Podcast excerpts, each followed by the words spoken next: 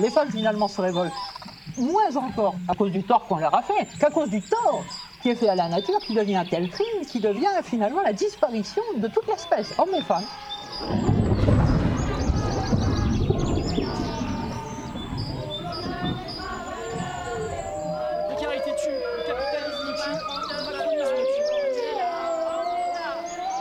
The world is waking up.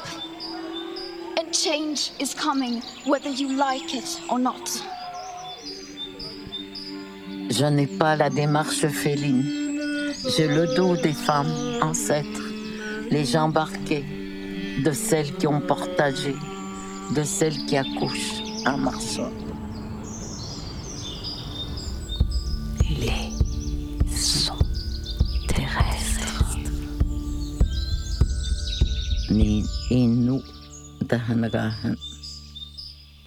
Je m'entretenais mi-novembre avec Francis Dupuy-Derry, professeur au département de sciences politiques à l'Université du Québec à Montréal. Intellectuel engagé, figure québécoise de la pensée libertaire, Francis est un auteur prolifique. En parallèle d'une activité académique intense dans le champ des sciences politiques et des études féministes, il a publié des essais d'intervention qui ont marqué le débat public au Québec comme en France sur les Black Blocs, l'altermondialisme, l'anarchisme, le printemps érable, le féminisme ou encore la pensée conservatrice, ainsi que des ouvrages de fond, notamment sur l'anarchie, sur la démocratie ou encore sur les mouvements sociaux.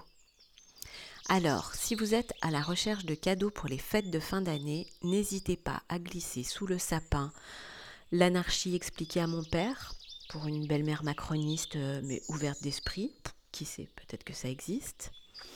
La crise de la masculinité, autopsie d'un mythe tenace, par exemple pour un petit frère embarrassé par sa virilité naissante. La peur du peuple, agoraphobie et agoraphilie politique, pour une copine érudite qui hésiterait encore à se détourner des urnes. Ou encore Black Bloc, la liberté et l'égalité se manifestent pour votre grand-mère 68 arde qui pense que les manifs d'aujourd'hui, c'est plus que c'était. Et pour vous, eh bien, commencez par écouter cet entretien qui vous donnera envie, je l'espère, de lire le dernier livre de Francis Dupuy-Derry, Panique à l'université, rectitude politique, woke et autres menaces imaginaires, paru chez les excellentes éditions Luxe, est disponible en France depuis septembre 2022.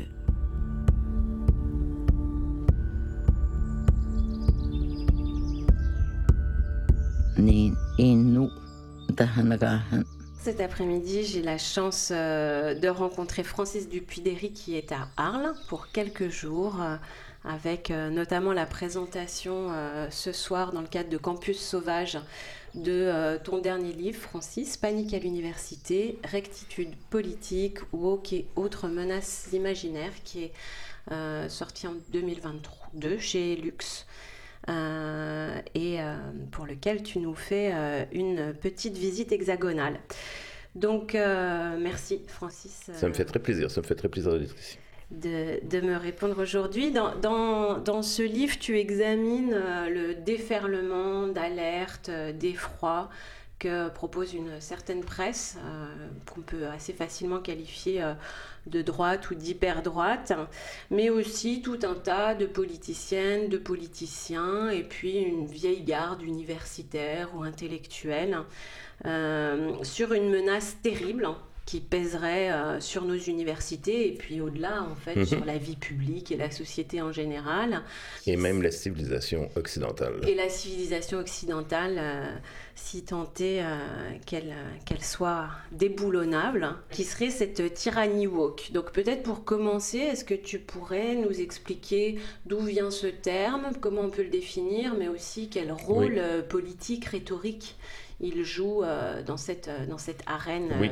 Alors, très rapidement, pour dire que euh, par rapport aux personnes qui, qui, s'inquiètent, elles s'inquiètent en fait des études féministes ou des études sur le genre et des études sur le racisme ou sur le, colonialisme ou sur l'histoire coloniale ou sur l'histoire de l'esclavage, par exemple, principalement. On peut aussi s'inquiéter des études sur, sur, les trans, les identités trans et d'autres, mais donc c'est vraiment l'inquiétude contre contre les études féministes, les études sur le genre les études sur le racisme. Et donc, pour délégitimer ou attaquer ces, ces, champs d'études et d'enseignement, euh, il y a eu plusieurs termes qui ont été utilisés. Donc, on a la rectitude politique, political correctness. C'est souvent des termes en anglais, hein. d'ailleurs, c'est parce que ça fait plus peur en anglais, ça, fait, ça donne l'idée que ça vient de loin, parce qu'on dit que tout ça vient des campus américains. Donc, la rectitude politique, euh, l'islamo-gauchisme, le féminisme intersectionnel, le féminisme décolonial, social justice warrior, euh, et j'en passe. Et euh, donc, depuis euh, quelques, depuis à peu près 2020, les polémistes français, au Québec c'est la même chose, ont récupéré le mot woke qui venait des États-Unis, de l'anglais, et l'ont récupéré, en ont retourné le sens pour en faire un épouvantail. Donc, il, inclut finalement tous les autres termes, il les remplace même, sans qu'on nous ait jamais expliqué d'ailleurs pourquoi les autres ont disparu et pourquoi on les remplace. On nous a jamais expliqué pourquoi on changeait de concept tout à coup. Mais moi, ma compréhension, c'est que les polémistes euh, considèrent que le mot woke est, très efficace pour faire peur. D'ailleurs, on a vu à, quelle vitesse il s'est répandu, c'est absolument incroyable. Même au Sénat français, on en a parlé. Euh, et donc, le mot woke, c'est un mot euh, qui a son équivalent en français. Il n'y a aucune raison de l'utiliser en anglais par ailleurs, mais il l'utilise en anglais. Le mot woke, ça veut dire éveil. On a l'expression wake up, réveille-toi.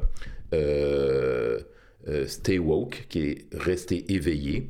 Euh, et euh, comme en français, le mot éveil, le mot woke, a deux sens. C'est s'éveiller après avoir dormi euh, le matin ou après une sieste ou le soir selon votre, votre rythme de vie. Et puis l'éveil des consciences, avoir un esprit éveillé. On veut que les élèves dans une classe aient un esprit éveillé ou s'éveillent à certaines problématiques ou à certaines questions.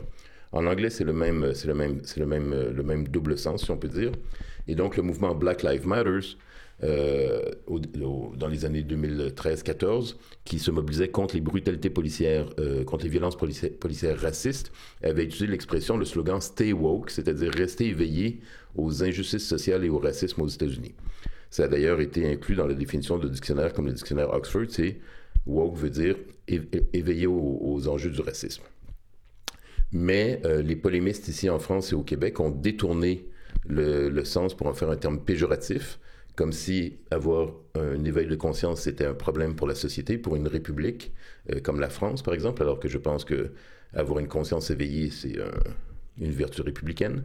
Euh, et ils font croire, en France en tout cas de façon très insistante, que ça relève, évidemment tout ça c'est péjoratif, que ça relève d'une sorte de dérive euh, religieuse, post-religieuse de, la tradition protestante. On va ajouter puritaine, on ne sait pas pourquoi, mais toujours, ça fait toujours bien de dire que c'est puritain quand ça vient des États-Unis pour bien, bien dire que c'est glauque. Et, euh, et, que tout ça, ça n'a rien de vraiment politique, que c'est pas sérieux, que c'est une sorte de fanatisme euh, dangereux, une sorte de stratégie d'évangélisation alors que, évidemment, Black Lives Matter n'a absolument rien de religieux en soi. À peu près tous les pays ont des mouvements qui euh, contestent la brutalité et les abus policiers, ce qui devrait être ça aussi une vertu républicaine d'ailleurs. Et que l'idée d'éveiller les consciences, c'est quelque chose que font absolument tous les mouvements sociaux d'extrême droite et d'extrême gauche, en passant par le mouvement écologiste, le syndicalisme, le féminisme, l'antiféminisme. Les antiféministes ont même l'expression de red pill, la, pilule rouge, prendre la pilule rouge pour réaliser qu'apparemment les féministes dominent. Donc cette idée d'éveiller les consciences, ça appartient à tous les courants. En France, vous avez même un groupe qui s'appelle euh, Éveilleurs d'espérance depuis 2015, qui est un groupe d'extrême droite, en fait, qui organise des conférences avec euh, Éric Zemmour, par exemple, ou avec Marion Maréchal Le Pen. Leur nom, c'est Éveilleurs d'espérance. Donc, apparemment, on peut être de droite et d'extrême droite et être très woke. Je ne sais pas si ces gens sont puritains, c'est à vous de, c'est à vous de chercher. Oui, il y a peut-être des, des, bons et des mauvais réveils. Euh, ça dépend de ce qu'on a bu euh, la veille avant de se coucher. Exact. Alors, un vent mauvais traverse l'Atlantique en ce moment, celui de l'idéologie woke, le wokisme. Est-ce qu'il représente pour vous un nouveau visage de ce qu'on pourrait appeler la tentation totalitaire? Est-ce qu'il vous inquiète sous le signe d'un totalitarisme nouveau? Nous sommes relativement prémunis contre la vague épouvantable qui nous arrive des pays anglo-saxons et qui provoque à mon gré des, effets désastreux sur l'état de notre culture.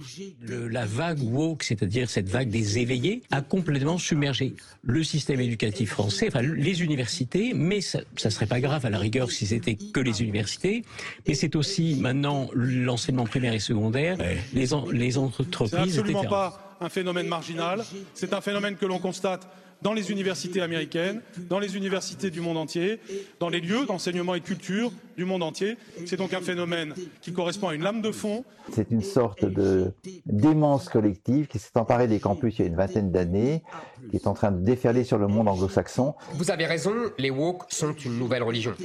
ben, ils appellent éveillés comme des, comme des religieux euh, fanatiques qui auraient découvert, ils voient plus le monde comme nous le voyons. Nous, on pense qu'il y a des corps. C'est une secte. C'est une secte. Euh, effectivement, c'est une religion. C'est une, d'ailleurs, une religion fanatique. Euh, c'est une religion dogmatique. C'est une religion euh, totalitaire qui veut imposer et changer les esprits euh, des hommes. Il y a d'un côté le mâle blanc prédateur hétérosexuel et de l'autre, sous l'égide du concept euh, d'intersectionnalité, les femmes, les minorités raciales, les minorités sexuelles et la planète.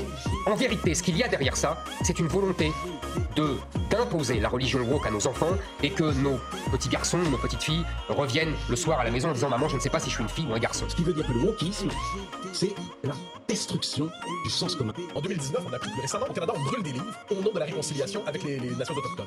On déboulonne des statuts. On interdit la tenue de conférences. Et l'administration des universités se couche de peur devant la violence physique annoncée. J'ai peur pour les jeunes. J'ai peur de ce que devient l'université française. J'ai peur de ce que deviennent certains médias. Parce que c'est d'abord un combat intellectuel, un combat intellectuel pour l'humanisme. Cet humanisme doit être à la base. Principe éducatif, que ce soit à l'éducation nationale ou à l'enseignement supérieur. Il nous faut absolument combattre cette religion et que je prendrai la tête de ce combat.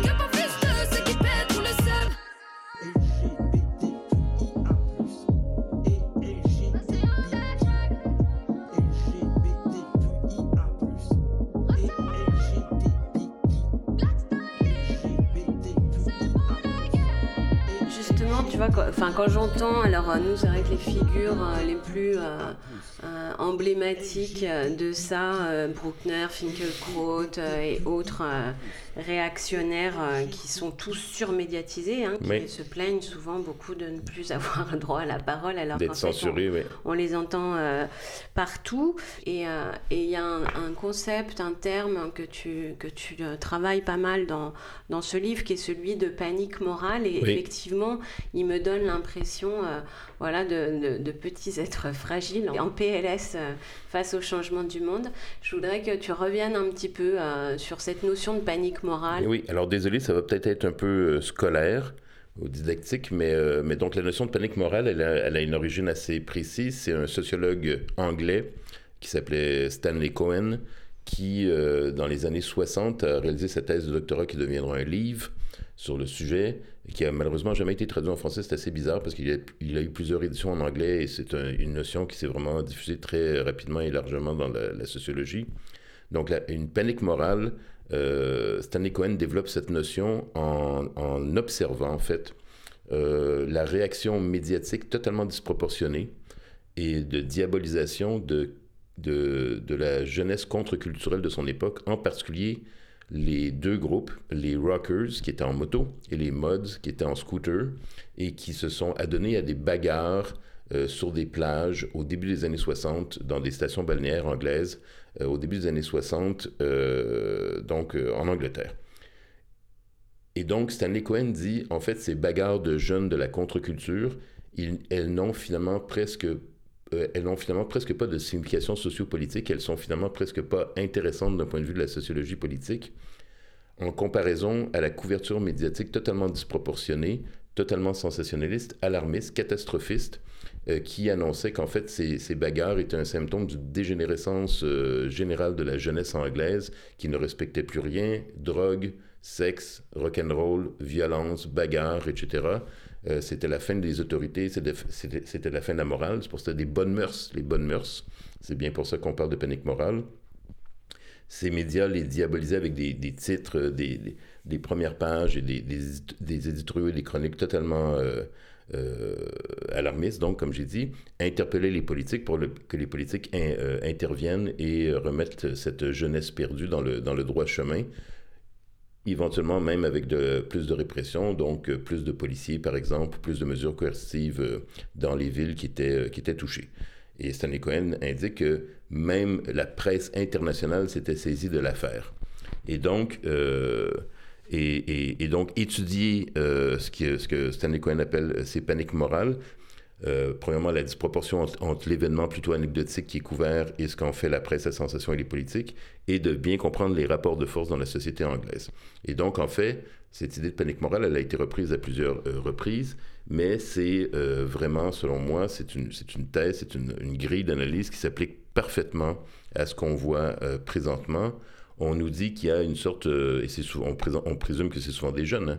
on nous dit qu'il y a des jeunes radicalisés au niveau politique, sur la question du racisme et sur la question du, féminisme qui ne respectent plus les bonnes mœurs, par exemple la, liberté, la sacro-sainte liberté d'expression ou la sacro-sainte liberté euh, académique, euh, qui, vous voyez le problème déboulonne par exemple des statuts, ce qui est quand même absolument euh, scandaleux par rapport au respect des bonnes mœurs et de, de la bonne morale de la ville. ne respecte plus ces, figures, de, ces figures célèbres du passé, nos anciens héros. Et donc, c'est vraiment un problème de moralité politique, de moralité sociale, de moralité culturelle. Et euh, c'est cette idée euh, qu'il faut, euh, qu'il faut que les autorités doivent réagir. D'ailleurs, on a nommé là des, polémistes comme Finkelkraut et, d'autres, mais, mais, comme vous, savez, en France et ailleurs, et aux États-Unis, au Québec, c'est des politiques aussi. Emmanuel Macron, son, ancien ministre euh, Jean-Michel Blanquer euh, et d'autres, Éric Zemmour pendant la campagne électorale et bien d'autres, ont pris position sur la question des woke ou de la cancel culture ou de, ou l'islamo-gauchisme ou de l'intersectionnalité. Donc c'est vraiment euh, une manœuvre politique. Et donc je ne sais pas s'ils ont vraiment peur et s'ils paniquent vraiment, ces polémistes, mais en tout cas, ils insufflent la peur et la panique. Et l'objectif n'est pas tant de parler, selon moi, de ce qui se passe réellement à l'université, parce que je pense que souvent, ils ne savent pas ce qui se passe réellement à l'université, mais de créer des, effets d'onde de, choc, en fait, dans la scène politique, y compris électorale, dans les organisations politiques, euh, dans les rivalités entre, euh, concurrentielles entre les médias, euh, mais on pourrait dire jusque dans nos familles. Et alors, bah, du coup, là, tu as, un petit peu euh, amorcé plusieurs euh, des pistes que je voulais euh, qu'on suive ensemble dans la suite de cet entretien. pour revenir, finalement, ce ce que, ce qu'on voit bien dans cette notion de panique morale, c'est une disproportion et presque un hiatus entre euh, les faits tels qu'ils se déroulent, euh, on va dire, dans le monde mm-hmm. réel, et puis euh, des bulles médiatiques, une emphase, une exagération à la fois de leur existence même et puis de leur importance, de leur sens politique éventuellement.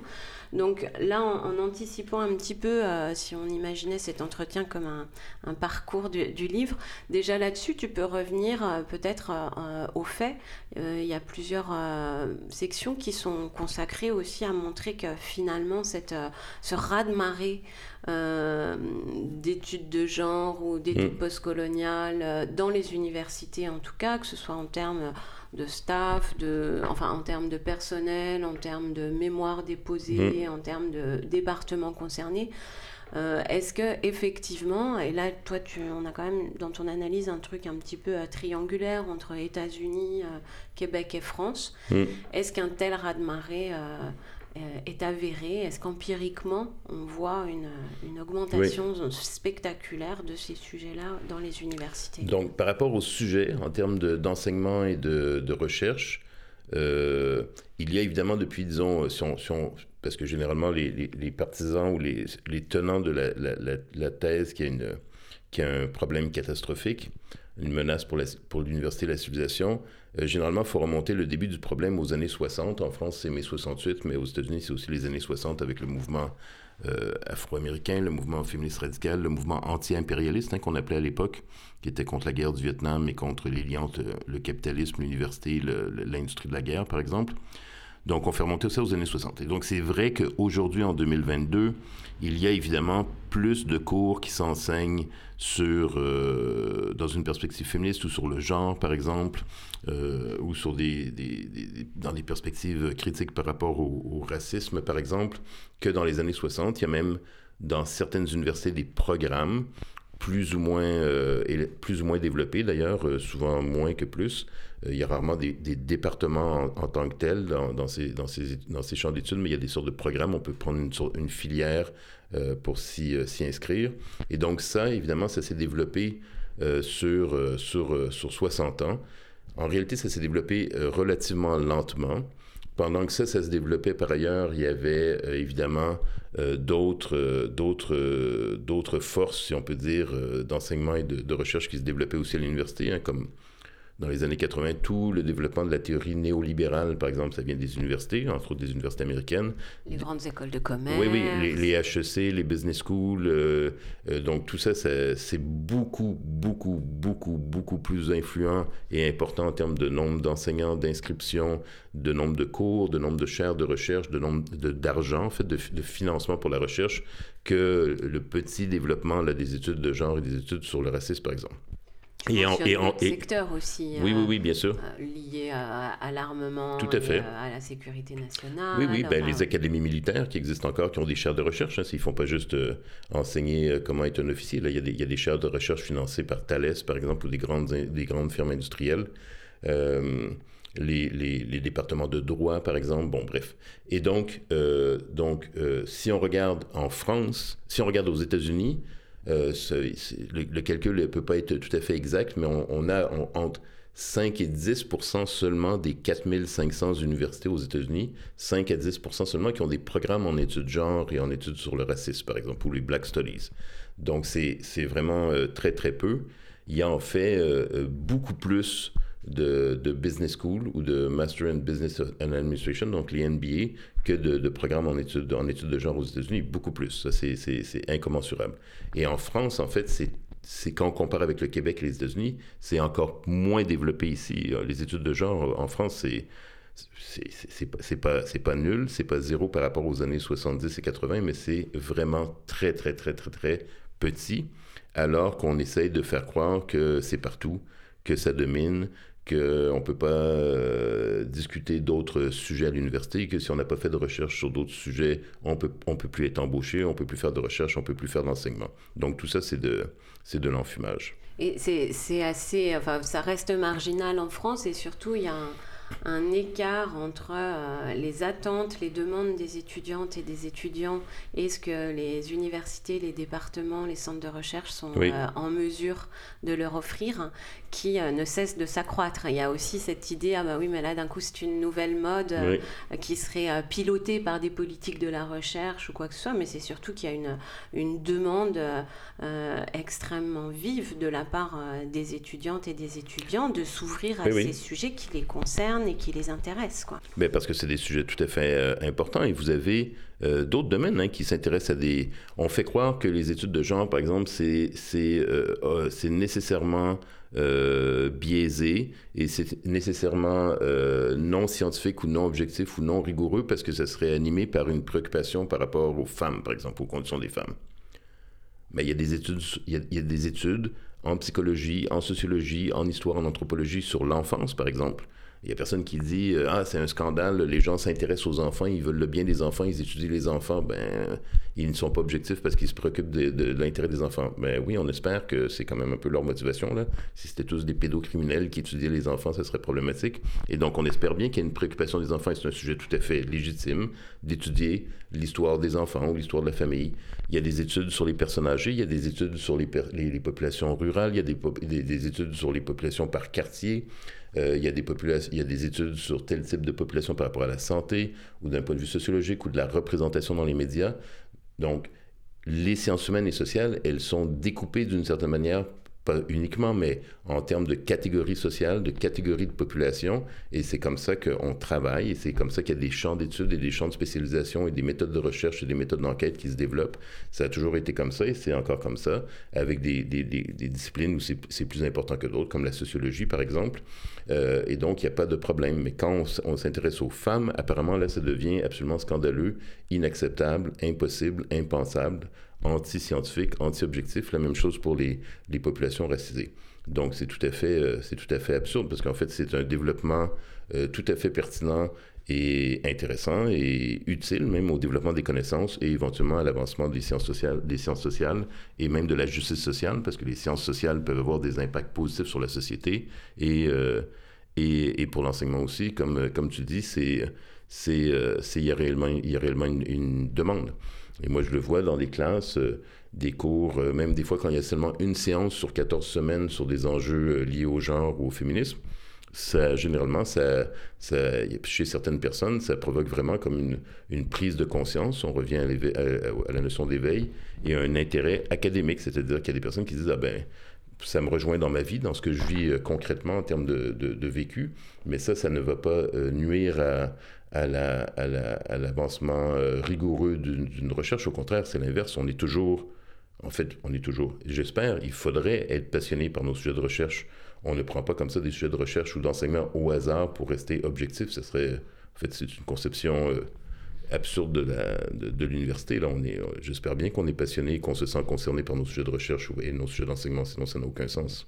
Mais ça, c'est vraiment une, grande question. Alors, ça nous écarte un petit peu, mais qui fait partie euh, effectivement de cette espèce de fantasme d'un péril qui viendrait de, de ces milieux-là parce que euh, les études de genre seraient euh, des militants féministes, les études mhm. décoloniales seraient des militants antiracistes, comme s'il y avait une sorte de, de tort même à la déontologie de la recherche qui serait fait dans un engagement politique.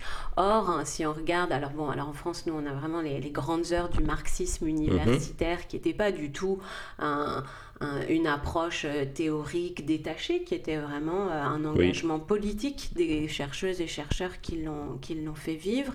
Et puis même si on remonte bien bien avant en fait toute la philosophie politique est une philosophie euh, normative une philosophie qui dans les universités a proposé des critères de société juste des projets de gouvernance etc c'est la même chose quand de façon un petit peu différente certains scientifiques qui travaillent sur la protection de la biodiversité mhm. ou sur la lutte contre les changements climatiques euh, porte une voix qui serait euh, une voix jugée euh, engagée ou politique dans l'espace public et qui soudain, d'un coup, deviendrait finalement suspect d'absence de rigueur académique, etc. Donc il y, a, une sorte de gros bazar. Mais je vais donner un autre exemple spécifiquement par rapport à la France.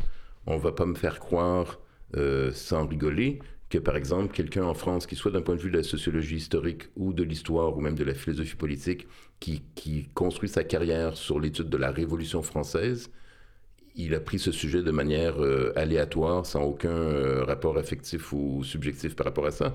Sinon, euh, il y aurait autant de spécialistes de la révolution de Thomas Sankara Burkina Faso en France que de la révolution française. Ben non, il y a des... En fait, c'est pas ça. Il y a en fait des centaines de personnes qui travaillent sur la révolution française en France parce que c'est en France, parce qu'ils se considèrent concernés, parce qu'ils pensent que c'est encore une, signification aujourd'hui, et ils en tirent des significations politiques pour aujourd'hui. C'est pas comment on peut être neutre par rapport à la Révolution française euh, si vous êtes français.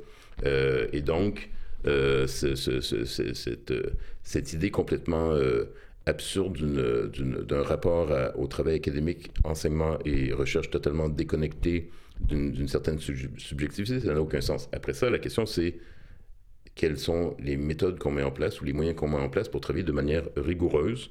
Et ça, on peut être une, féministe, on peut être un républicain, on peut être un conservateur, on peut être, euh, on peut être marxiste, on peut être euh, antiraciste, on peut être, euh, je reviens avec la question de pour les droits des enfants, pour les droits des aînés, pour, pour la protection de l'environnement, par exemple, et appliquer des méthodes rigoureuses d'enquête et de recherche et enseigner de manière rigoureuse. Et euh, si on. Je me demandais euh, justement, alors là on, est vraiment on va dire, dans, le cœur des, universités, mais finalement, alors tu, l'as bien mentionné, puis pour nous ça a commencé avec euh, Vidal, qui était ministre de mm. l'enseignement supérieur et de la recherche et qui a lancé, euh, alors pour le coup, une chasse aux sorcières contre les islamo-gauchistes. Elle, voulait même que le CNRS enquête. Elle a proposé au CNRS de lancer une enquête, ce qui est un truc complètement dingue. Quand tu y penses, il faut vraiment pas connaître le CNRS pour proposer quelque chose de pareil. Mais je veux juste rappeler que dans mon livre, euh, donc, je rappelle que ces débats, euh, que des débats identiques, vraiment identiques, avaient lieu en France au début des années 90 et qu'à l'époque, on parlait évidemment pas de woke, mais on parlait de, political correctness. On disait déjà dans les années 90, début des années 90, là, que euh, et Finkelkraut était déjà là, et Pascal Bruckner était déjà là. à l'époque, il y avait l'historien François Furet. Ils avaient traduit des livres d'Américains comme Alan Bloom. Et au début des années 90, on disait exactement la même chose. On disait que les féministes et les antiracistes sur les campus américains empêchaient la liberté de penser, empêchaient la liberté d'enseignement, exerçaient une, forme de censure, une forme de totalitarisme, que c'était très dangereux, qu'il fallait à tout prix éviter que ça s'en vienne en France. Donc, euh, en 30 ans, le discours est le même il est le même. Il est un petit peu à, front renversé aussi, parce qu'en fait, il est, déroutant ce débat, parce que finalement, on voit par exemple que euh, c'est plutôt les conservateurs, les réactionnaires qui vont s'emparer euh, euh, de, d'arguments comme la liberté d'expression ou l'indépendance académique. Donc, on, a l'impression qu'ils n'ont jamais été aussi mm. libertaires dans ce débat. Donc, il y a quelque chose.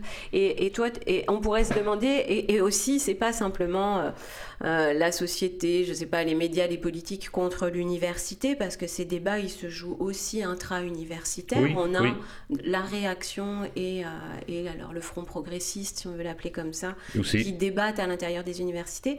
Et on pourrait se demander si c'est pas même l'essence de l'université. Toi, tu, tu montres dans le livre que finalement c'est quelque chose qui euh, existait déjà dans les années 80, mais qui, si on veut remonter beaucoup plus loin, fait partie euh, de l'existence même de euh, cette institution qu'est l'université, non? Oui, oui. Alors,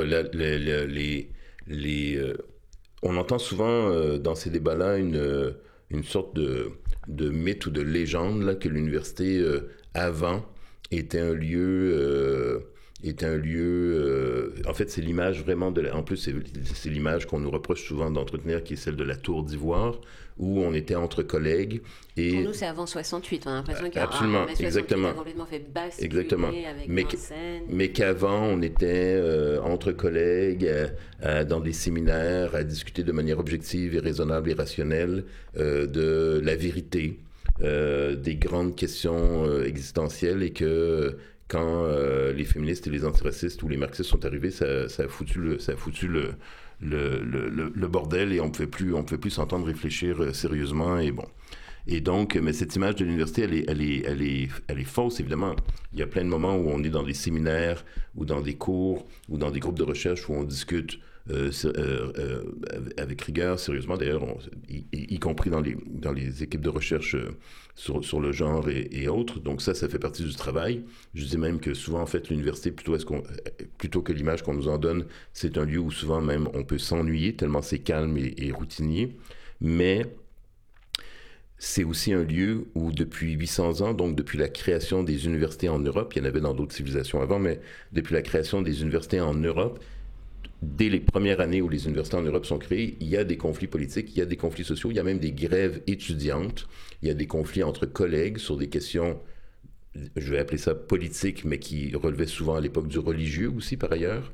Euh, et puis au fil des siècles, les universités sont nécessairement traversées de conflits divers qui peuvent opposer les étudiants entre eux. Les, là, je féminise pas parce que pendant 700 ans, il n'y avait pas de femmes. Les étudiants entre eux, les étudiants et les professeurs, des professeurs entre eux, des universités entre elles. Et, euh, et si on se rapproche euh, plus rapidement au 19e siècle et au début du 20e siècle, il y a par exemple des militants d'extrême droite qui vont chahuter des classes de professeurs socialistes à la Sorbonne dans les années 30.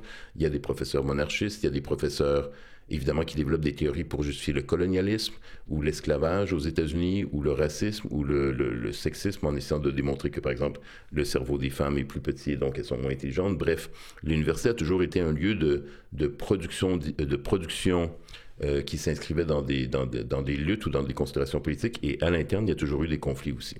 Donc c'est quelque chose, et il y, a, il y, a, eu régulièrement, pas toujours, en fait ça reste extrêmement euh, exceptionnel, mais paradoxalement, même si c'est exceptionnel, ça fait partie quand même de la longue histoire de l'université, il y a une tradition de chahut et de boycott de classes, de professeurs, de conférences dans les universités. Il y a même les mots français, chahut, par exemple, le chahut, si vous lisez si vous allez consulter le dictionnaire de l'Académie française, dans les exemples d'usage que donne le dictionnaire de l'Académie française pour chahut, c'est des élèves ou des étudiants chahutent un professeur ou chahutent une classe ou chahutent une pièce de théâtre. C'est quelque chose. Il y a un mot français pour ça parce que, et ça fait référence directement à la vie euh, scolaire ou universitaire. Tout ça commence pas en 68. Les premières années, il y a des grèves étudiantes, il y en a qui, qui, durent plusieurs années, qui sont liées soit à ce qui se passe sur les campus, soit à des enjeux extérieurs, par exemple le prix des loyers au Moyen Âge. Et là, les, des grèves au sens où les étudiants, euh, alors je ne sais pas si on les appelait les étudiants, les séminaristes, euh, refusent d'aller en cours tout à fait, pour exactement. contester une, une taxe ou, une, ou un... Exactement. et puis ils pouvaient faire aussi, euh, ils pouvaient aussi il y, y, a un problème un peu qui paraît un peu étrange. Euh, il y avait, des, y avait des, des, des donc des, des, personnes, des médecins par exemple, ou des juristes au début de l'université en Europe, au Moyen Âge, qui euh, assumaient des tâches d'enseignement, mais qui avaient la mauvaise habitude, par exemple, de ne pas se présenter à leur classe. Et donc, vous avez des, des manœuvres, euh, des mobilisations étudiantes pour qu'ils soient renvoyés ou pour qu'on suspende leur salaire. Euh, et, c'est intéressant du coup parce que c'est vrai que ça fait aussi partie finalement de l'attention, voire de la paranoïa qui peut exister autour de ce qui se passe dans les facs. C'est cette impression que les universités sont, et en particulier les départements de sciences humaines et sociales, sont euh, finalement le terreau euh, de nombreuses révoltes, de nombreuses contestations et qui a historiquement et politiquement une, un caractère un peu explosif à, à ce qui peut se passer sur les campus.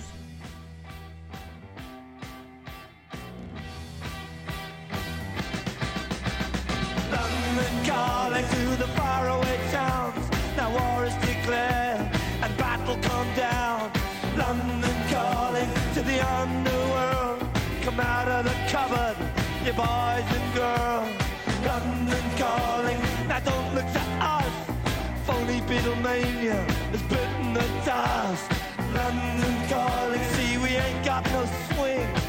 for the rain and the truncheon thing. The ice is coming, the sun's zooming in. Meltdown expected, the wheat is going thin. Engines stop running, but I have no fear, cause London is drowning. I live by the river to the imitation zone. Forget it, brother,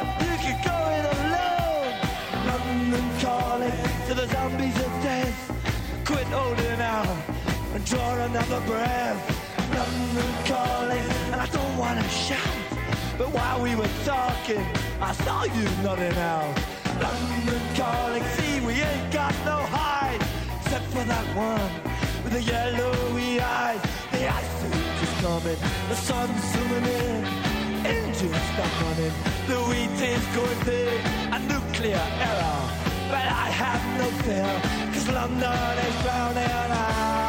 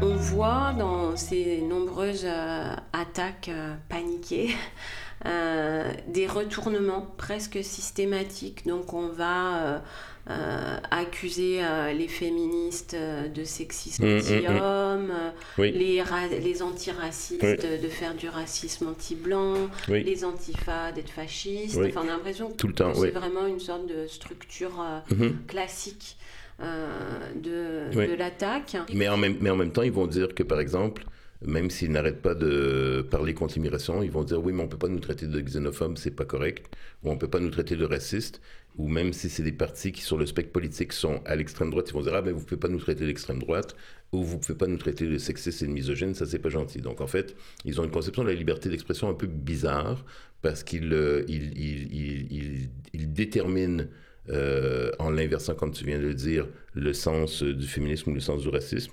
Mais par rapport aux critiques que eux leur sont adressées, ils disent ah non vous n'avez pas le droit, pas droit de dire ça. Et ils vont même dire d'ailleurs euh, dans le cas de la France, il y a plusieurs personnes qui ont dit ah on peut, il faut, il faut pas enseigner les, les théories intersectionnelles à l'université, il faut pas il, faut il, y a, il y a même une, sociologue qui a dit il ne, faudrait pas que des professeurs aient le droit de dire qu'il y a du ra- racisme d'État euh, à, euh, à l'université euh, en France. la terre plate, je crois, Ouais, hein, exactement. Et donc c'est quand même, c'est quand même euh, La- la incroyable pour des, c'est quand même incroyable pour des personnes qui prétendent défendre la liberté d'expression à tout prix là. Et, et est-ce que, voilà, dans une sorte de petit kit de défense intellectuelle par rapport à ces retournements, tu, tu amorces la réponse à la question que je voulais te poser.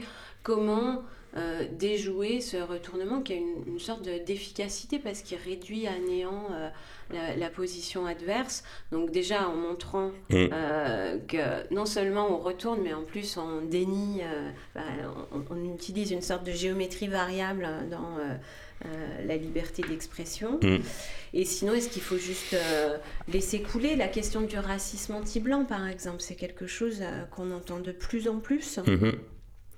Est-ce que. euh, Mais c'est difficile, de un- déco- c'est difficile de déconstruire. euh, ces- technique de déconstruction, Non, c'est ça, c'est euh, travail de sap ou c'est travail de retournement ou de. C'est compliqué. Après ça, après ça, euh, il n'y a pas de solution euh, magique. hein. Donc, donc, euh, si je l'avais, euh, je serais prix Nobel de sciences politiques, j'imagine, ou de la paix même. Mais. euh, mais non, non, il faut. euh, ben, il y a différentes solutions. Il y a soit on perd pas de temps et on s'en préoccupe, on imagine que ça va s'essouffler par soi-même ou que le bon sens va, va euh, prévaloir. Soit on s'obstine directement et on essaie de contrer directement une sorte de coup par coup. Alors là, on est un peu sur la défensive, mais on essaie de, de rappeler le sens des mots ou le sens des réalités sociales aussi ou des rapports sociaux, euh, de l'histoire aussi. Euh, ou soit, par exemple, si on est, en, si on est en, à l'université, on enseigne, on, fait de la recherche en études sur le genre, ou en études féministes, ou en études sur les questions sur le racisme, par exemple, ben, une autre option, c'est qu'on continue à faire son travail sans, euh, sans trop se préoccuper de ce brouhaha, euh, de ce bourdonnement, parce que c'est en continuant le travail euh, correctement que, qu'on, fait, qu'on fait avancer les choses aussi. Et, et du coup, on va passer des amphis de SHS aux rédactions de CNews, etc., à une autre sphère, hein, j'ai envie de dire, chez mon oncle, tu vois. La, la question que je... Alors, c'est pas nécessairement de manière provocatrice, en fait, je te fais part de, Mhm. vraiment d'in- d'interrogations qui sont les miennes. Je pense qu'on a tout un mon oncle euh, qui pense que tous les coiffeurs sont pédés Mm. euh, et qui dit, on s'en fiche un peu de ce qu'il pense, euh, qui dit des choses un peu abjectes. Il y a aussi plein de milieux populaires où il y a encore euh, des propos sexistes qui sont euh, clairement inacceptables. Donc euh, je ne veux pas prôner l'indulgence ou l'indifférence par rapport au caractère inacceptable de certains propos racistes, sexistes, homophobes qui peuvent perdurer dans, certains milieux. Mais en même temps, j'ai l'impression que c'est aussi tout un capital politique euh, qui permet, alors ce qu'on peut dire, une forme de déconstruction de euh, ces gros stéréotypes, etc. Et je me demande euh, comment déjouer une forme de mépris générationnel ou mépris de classe dans la façon d'aborder ces questions-là.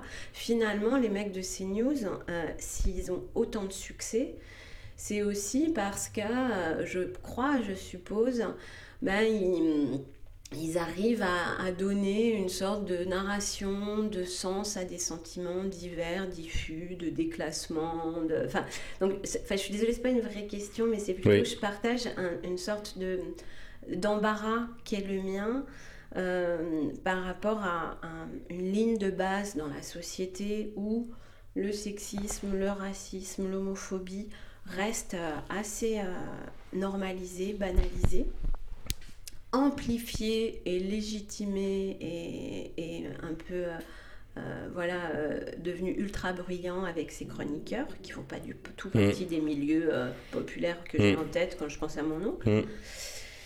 Et j'arrive pas à trouver vraiment comment avoir un propos politiquement juste et socialement éclairé euh, qui soit pas un nouveau surplomb, un nouveau, euh, un nouveau snobisme finalement de euh, mm. voilà de, on est des jeunes on est allé à la fac on connaît toutes les bonnes façons de bien nommer féminiser mm.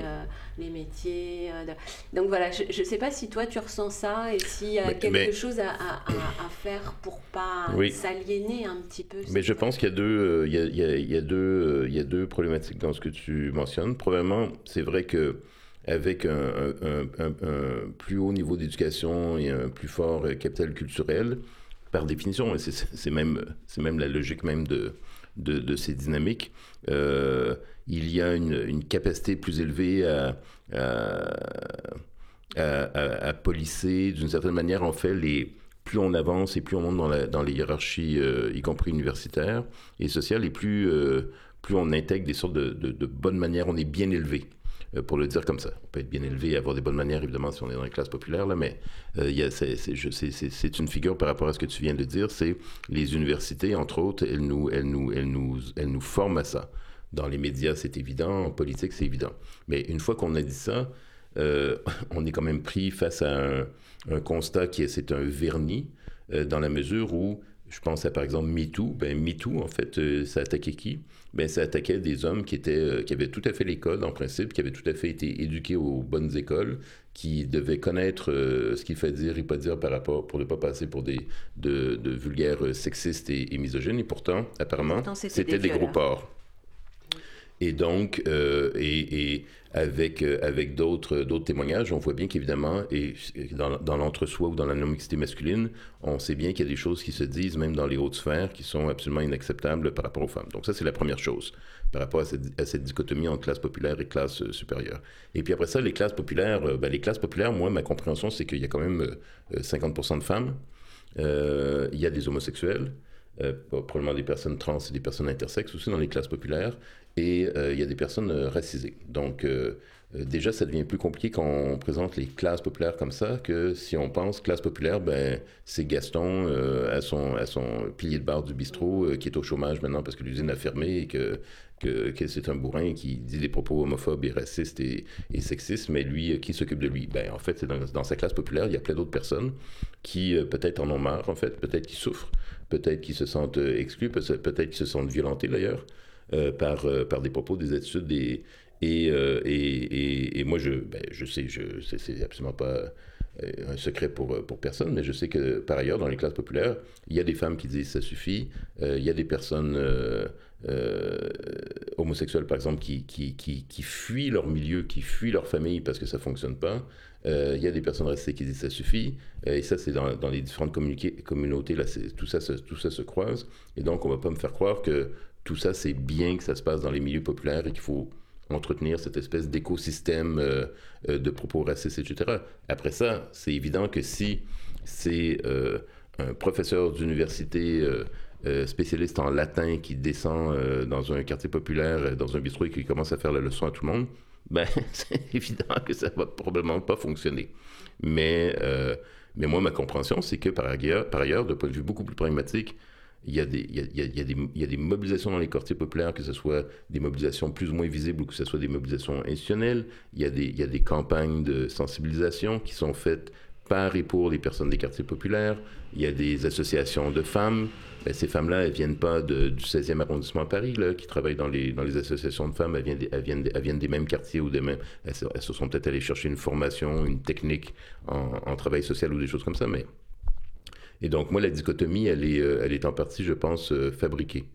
Et, et, elle laisse penser que les classes populaires, c'est quelque chose d'homogène, où ça bouge pas, où c'est bien comme ça, tout le monde est content, et que les classes supérieures sont, sont exemptes de tout problème. Et donc, cette dichotomie-là, elle ne me satisfait pas. Après ça, moi, je, je moi, je, et par ailleurs, moi, dans, je ne suis pas seulement prof d'université dans la vie, je fais d'autres activités, je milite, entre autres, et dans les réseaux militants où je suis, qui sont des milieux, disons, anti-autoritaires, anarchistes, anticapitalistes, ben, on n'est pas juste des universitaires, là, j'en vois des gens qui viennent vraiment de milieux populaires, très, très populaires, très, très, même, euh, de parents qui étaient très, très, très pauvres, là, euh, et qui sont dans les milieux avec nous et qui, euh, qui participent aux mobilisations et qui et qui par ailleurs vont pas commencer à, casser du sucre, à insulter ou à mépriser des personnes parce qu'elles sont homosexuelles ou parce qu'elles sont femmes. Là, ils sont, pas parce que vous, venez d'un milieu super pauvre que vous êtes, euh, vous comprenez pas qu'à un moment donné il y a quelque chose qui n'a pas de sens. Du coup, c'est bien important de montrer que finalement, ce qui se passe dans les facs euh, sur ces euh, études de genre, études décoloniales, postcoloniales c'est euh, un reflet, et simplement un reflet dans le monde académique, d'une lame de fond qu'on trouve dans la société mhm, et mhm. qui se fait avec des militants, des militantes sur le terrain, Tout dans fait. tous ces secteurs-là, et, euh, et que, et que c'est pas euh, une sorte de lubie euh, d'intellectuels hors sol euh, de euh, réformer complètement la Mhm. grammaire française, que c'est aussi un reflet de, de, de- de transformation profonde dans la société. Parce qu'il y, y a ce truc, je pense, quand même, de. Voilà, l'intello, ça fait vraiment partie du registre Mm. aussi. Ah, bah oui, c'est ces, petits intellectuels gauchistes. euh, bien nantis, euh, qui vont refaire le monde euh, au café, etc. En fait, finalement, les études de genre, les études euh, décoloniales, elles travaillent sur un, un matériau qui est Oui. euh, la société qui se transforme de fait et qui se transforme avec des militants, des militantes qui ne le font pas nécessairement. euh, Oui, et par rapport à cette, à cette conception euh, élitiste euh, top-down, du, du haut vers le bas, euh, il y, a une- il y a un- problème de, je dirais même de logique dans le discours réactionnaire, parce qu'au Québec, par exemple, moi je viens de l'Université du Québec à Montréal. L'Université Québec à Montréal, je vais le dire rapidement pour les personnes qui connaissent un peu le réseau universitaire français, c'est un peu comme Paris 8. Donc c'est une université qui est construite... n'existe plus. Attends, on, a, on a tout bouleversé. C'est une, univers- c'est une université qui est considérée comme populaire, euh, qui a été fondée dans les années 60 avec un, un objectif de démocratisation, de, euh, de facilitation de plus démocratique de- de- d'entrée dans les, études, supérieures, les études universitaires. Et, euh, euh, mais par ailleurs, c'est une université qui est euh, considérée comme beaucoup trop radicale, et c'est justement ce discours qu'on entend, c'est « Ah, l'UCAM, c'est fait la leçon au peuple, l'UCAM fait la leçon au vrai peuple, alors que c'est le peuple qui paye les impôts, qui paye les taxes, et qui permet à l'UCAM de... Donc c'est l'élite qui s'adresse au peuple et qui essaye de l'endoctriner, alors qu'on serait totalement déconnecté du peuple. Or, la réalité socio-démographique de nos étudiants et étudiantes, par exemple, est tout l'inverse. C'est-à-dire que nous, à l'Université du Québec à Montréal, plus de 50 de dans mes classes, des étudiants et étudiantes dans mes classes, c'est les premiers de leur famille à venir à l'université. Moi, ma compréhension, c'est que probablement qu'à Paris, ça ressemblait, à- Paris 8, ça ressemblait à ça. J'imagine que, par exemple, le campus de l'Université de Toulouse, Mirail, Jean Jaurès, par exemple, où, où, là, du coup, les études féministes se sont développées depuis euh, plusieurs années, ben, je pense que c'est un établissement beaucoup plus populaire par rapport à sa population, donc plus proche du peuple. C'est le peuple qui rentre à l'université que, par exemple, euh, l'Institut d'études politiques de Toulouse, l'IEP Toulouse, par exemple. Et donc, euh, les universités les plus euh, d'élite ou qui, ou en termes de, classe sociale aussi qui attirent les personnes euh, des familles les plus, euh, les plus aisées, c'est pas du tout ces, ces universités-là qui sont les plus avant-gardistes, par exemple, par rapport au développement de ces champs d'études et de ces champs d'enseignement. Les universités qui le sont, ce sont les universités qui sont, en fait, euh, habitées par des gens qui viennent de familles où il n'y a, pas de- capital euh, euh, culturel très fort et qui viennent pas de milieux universitaires, mais qui choisissent ces universités-là justement parce que ça les intéresse, ça les, ça les interpelle, et c'est là qu'ils savent qu'ils vont trouver ces sujets-là aussi. Pas seulement ça, hein, pas seulement ça, mais aussi. On, s'approche un petit peu de la fin de notre discussion, mais euh, euh, cette, euh, on a évoqué les médias, mais on l'a fait de façon euh, un petit peu périphérique encore. En fait, tu travailles vraiment sur cette, cette industrie que sont les mé- médias de masse et Mhm. la façon dont circulent aussi entre... euh, et les États-Unis, le Québec et la France, ces pensées réactionnaires et ces discours réactionnaires. Et, et, en particulier en France, est-ce que finalement, voilà, quelle est la cartographie un peu de, de ce, ces discours anti-woke, de cette panique anti-woke dans les médias français? Est-ce qu'on les trouve de l'humanité jusqu'au Figaro ou est-ce que c'est quand même un peu plus localisé. Oui, oui, non, non, c'est euh, le, dernier chapitre de mon livre, il porte justement sur le fait que tout ça, c'est des, euh, des, des, des, polémiques euh, et des débats, ou surtout des polémiques plus que des débats en réalité, et, mais que ça, c'est pas quelque chose qui flotte dans les airs ou qui, qui, qui, est hors sol, c'est quelque chose qui s'inscrit donc dans des rapports sociaux, des rapports, je veux dire, même de, de, production et de propriété, et, dans des luttes économiques qui sont très très clair. Et donc, euh, je mentionne que euh, aux États-Unis, euh, au, Québec et en France, les, les, médias ou les polémistes, chroniqueurs et éditorialistes reprennent en cœur. Hein, c'est des, des, médias qui très, très, très homogènes au niveau de la prise de parole sur ces questions-là. Là, il n'y a, a, presque pas de pluralisme, il n'y a presque pas de voix dissidente, ou des fois, il n'y en a pas du tout d'ailleurs, sur ces questions-là. C'est des, des, des, plateformes médiatiques, c'est des, des, médias qui sont la propriété de souvent les, des, hommes qui sont dans les, les, 10 plus grandes fortunes du pays ou les 15 plus grandes fortunes du pays. Dans le cas de la France, c'est euh, le groupe Dassault ou euh, le groupe euh, ou Vincent Bolloré. aux États-Unis, c'est la famille Murdoch qui possède par exemple Fox News et beaucoup d'autres médias. Euh, et Fox News, de loin, souvent, les gens pensent Ah, il y a Fox News et il y a CNN. CNN, c'est les démocrates, Fox News, c'est les républicains, c'est un peu kiff-kiff, c'est une sorte d'équilibre de, de pouvoir. Mais en fait, c'est une illusion, parce qu'en fait, Fox News est beaucoup plus riche, beaucoup plus vu, beaucoup plus suivi, et donc beaucoup plus influent et beaucoup plus homogène en termes de discours que euh, CNN, si on veut faire une équivalence. Il y a beaucoup plus d'argent. Et donc, tous ces personnes, tous ces hommes-là, ce sont des multimilliardaires, pas millionnaires, des multimilliardaires qui, euh, qui ne cachent pas d'ailleurs qu'ils ont ils défendent un programme politique euh, Bolloré fait pas semblant d'être un Che Guevariste. Là. Bolloré, euh, c'est un catholique, il a, il, a, il a, une vision de la France, il, défend sa vision de la France, il ne s'en cache pas, et on, le sait, c'est pas, c'est pas... Il a le droit, hein, d'ailleurs, c'est...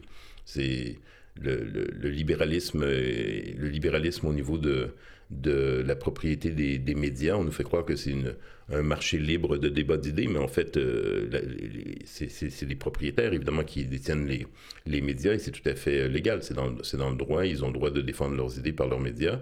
Mais tendanciellement, c'est bizarre, hein? mais ceux qui sont le plus riches, c'est des gens qui sont plus à droite, et plus vous êtes à gauche, moins vous êtes riche. C'est curieux, mais c'est comme ça, et c'est tout à fait logique, évidemment.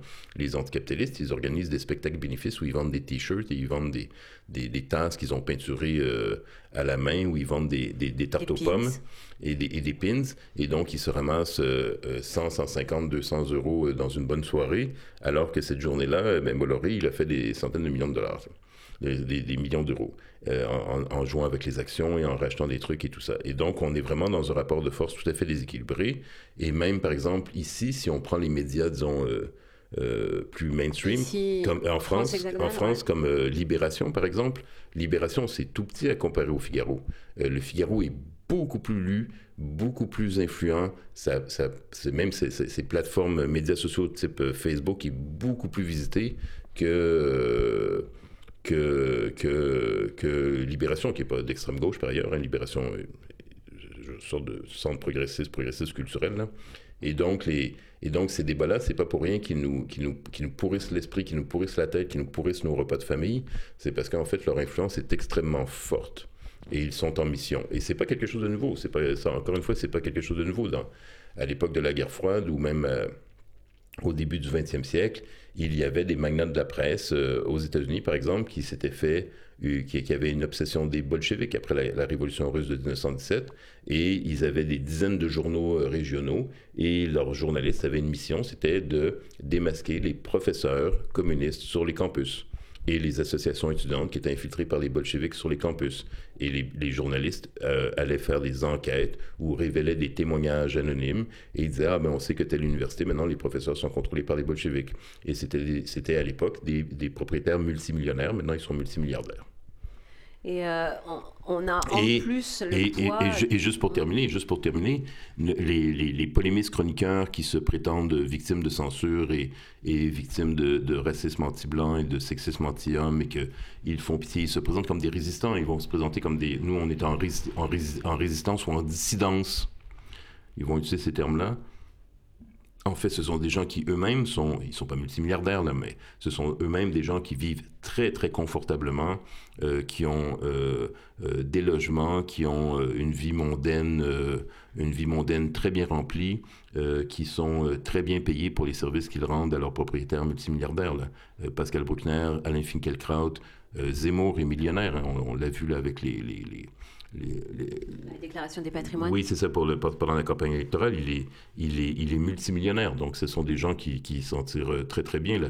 Ils disent qu'ils s'inquiètent du peuple et que le peuple est abandonné par les élites. Ben, eux, en tout cas, ils ont abandonné le peuple depuis longtemps. Et puis, on a en plus, euh, on va dire, de ces intérêts euh, objectivement adverses des milliardaires patrons de groupes de presse une, euh, une, un centre, enfin en tout cas une presse, des médias du centre qui joue la carte du pluralisme. On peut penser à France Culture. Alors évidemment, il y a plein de personnes qui ne veulent plus dire que France Culture est au centre, mais c'est quand même une radio publique. Euh, mais des, journaux comme Le Monde, dont on imaginait qu'ils étaient plutôt centristes, etc., vont jouer le pluralisme. Tout ce qui fait, fait qu'au nom de euh, la pluralité des voix, ils vont encore surajouter euh, ce, ce type de voix qui sont déjà suraudibles, survisibles dans l'espace médiatique. À un panel. Tu vas avoir une semaine, une série sur machin et tu vas, euh, pour euh, avoir toute la, le panel des voix, euh, te taper un Bruckner ou un Finkelkraut. exact. Oui, ils vont être, invités, ils vont, ils vont être invités aussi, oui. Enfin, Finkelkraut, il a son, il a en plus, son émission, son émission même, c'est ça, Donc, c'est... donc, bah, moi, je, je pense qu'on aurait encore plein de choses à dire, mais on va pas, on, va se garder euh, de l'énergie et, du temps pour euh, la suite de, la, de, l'après-midi. Mais j'aurais une dernière question. J'aurais adoré qu'on aborde d'autres de tes, travaux. Euh, on ne va pas le faire et en même temps pour préparer notre rencontre j'ai repotassé un petit peu dans tes livres précédents et je me demande ah, comment je vais aborder cette question? En fait, là, donc l'idée, c'est euh, que je t'interroge pour euh, euh, une revue terrestre, qui est mhm, une mhm. revue dont on considère qu'on est un peu une revue d'écologie politique. Mhm. Et je me disais là, en, lisant euh, notamment euh, ce dernier bouquin, mais comment se peut-il que euh, les écolos aient même pas l'honneur de figurer parmi les grands ennemis publics, que les écolos soient pas woke hmm. que, Alors en réalité, on l'est, les mêmes qu'on a mentionnés là ont tous, par exemple, assassiné Greta, Thunberg, tout à fait. de façon qui est enfin, qui pour moi est vraiment ridicule, ridicule et, et, à vomir en réalité. Sur... Mais, euh, mais on a l'impression finalement que l'écologie politique euh, reste un petit peu en marge. Elle est en marge de l'intersectionnalité, elle est en marge euh, de voilà, ces nouvelles études en, sciences sociales. Est-ce que et elle est en marge de tes travaux Elle est. Tu, alors, pas tout à fait. Un peu quand même. Alors, alors, caché, caché dans le livre sur la panique à l'université. Mais c'est simplement un long paragraphe. Je mentionne justement ce que tu viens de dire, c'est-à-dire que les, euh, les, euh, les polémistes les plus euh, célèbres qui critiquent les études féministes et les études sur le racisme comme étant pas scientifiques, une sorte de religion, comme étant biaisée, comme étant pas objective, curieusement, attaque Greta Thunberg et le mouvement euh, de la jeunesse pour le climat de manière identique, en disant qu'en fait c'est une religion, ce sont des, des, fanatiques, ce sont des personnes qui sont pas sérieuses. Et Alors- Zemmour avec euh, des climato-sceptiques Oui, oui, euh, exact- notoires, hein. exactement. Alors que, euh, entre toi et moi, c'est totalement ridicule parce que, euh, évidemment, le, le mouvement de la jeunesse euh, pour le climat, il ne s'est pas inspiré de, des dernières études euh, sur euh, la représentation dans le cinéma des personnes trans, mais il s'est, euh, donc des spécialistes féministes, par exemple, du cinéma, mais il s'est inspiré évidemment de scientifiques qui ne viennent pas des sciences humaines et sociales, des physiciens, des géographes, des météorologues, etc., etc. Et donc, on voit la mauvaise foi de ces polémistes quand on voit qu'ils utilisent les mêmes qualificatifs pour disqualifier à la fois les études féministes et le mouvement féministe, le mouvement euh, antiraciste et contre les violences policières racistes, et le, mouvement, le mouvement de la jeunesse pour le climat, euh, qui est en fait à, à des bases... euh, à des bases euh, justement là euh, scientifiques, mais dans le sens euh, la science, la science pure et dure là. Et donc avec des milliers de scientifiques dans le GIEC et dans d'autres dans d'autres organisations qui disent ça va pas juste mal un peu là, ça va très mal et peut-être trop tard. Donc là, on peut bien croire que eux ils sont pas contents là, mais en fait on, je comprends même pas pourquoi ils s'énervent comme ça sur Greta Thunberg et tout. Donc ça c'est la première chose. Deuxième chose, mais ça c'est pas très intéressant pour pour la discussion ici parce que justement là on rentre dans des trucs très pointus mais euh, en fait depuis euh, Ah, mais nous, on a des auditeurs très oui, pointus, très tu pointu, sais. très pointu. Mais depuis 2015, en fait, j'ai lancé un projet de recherche sur les grèves dans les écoles secondaires à travers le monde et à travers euh, le monde et en faisant des entretiens. Et donc, ça, c'était avant que j'entende parler de Greta Thunberg. Et donc, entre-temps, Greta Thunberg est apparue. Et donc, j'ai euh, intégré dans ma recherche sur les grèves dans les écoles secondaires, évidemment, le- cette mobilisation incroyable. Et donc, j'ai déjà publié, mais là, c'est dans des revues savantes, dans des revues académiques en anglais et en français, en français pardon, euh, deux euh, études sur le mouvement de la jeunesse pour le climat. Euh, voilà ce que j'ai à dire pour me défendre sur cette question. Ah ouais, alors t'es très bien défendu parce que j'allais dire quand est-ce que tu vas te mettre à travailler sur les écolos et Voilà, du coup fait. tu m'apprends que c'est fait et c'est en cours. Oui, oui, exactement. Donc, ça te rassure? Ça me rassure. Bon. Bah, on a besoin de, on a besoin de, de gens comme après toi. ça, on peut pas tout faire. Hein. On peut pas. on peut pas. euh, moi, je suis conscient que c'est euh, la lutte. euh, c'est- assurément la lutte la plus importante. Et je dis souvent d'ailleurs à, des camarades qui reprochent. on n'a pas parlé de tout ce débat-là, mais il y a aussi des progressistes et des camarades qui reprochent aux, aux féministes et aux antiracistes de pas euh, se préoccuper du capitalisme et tout ça.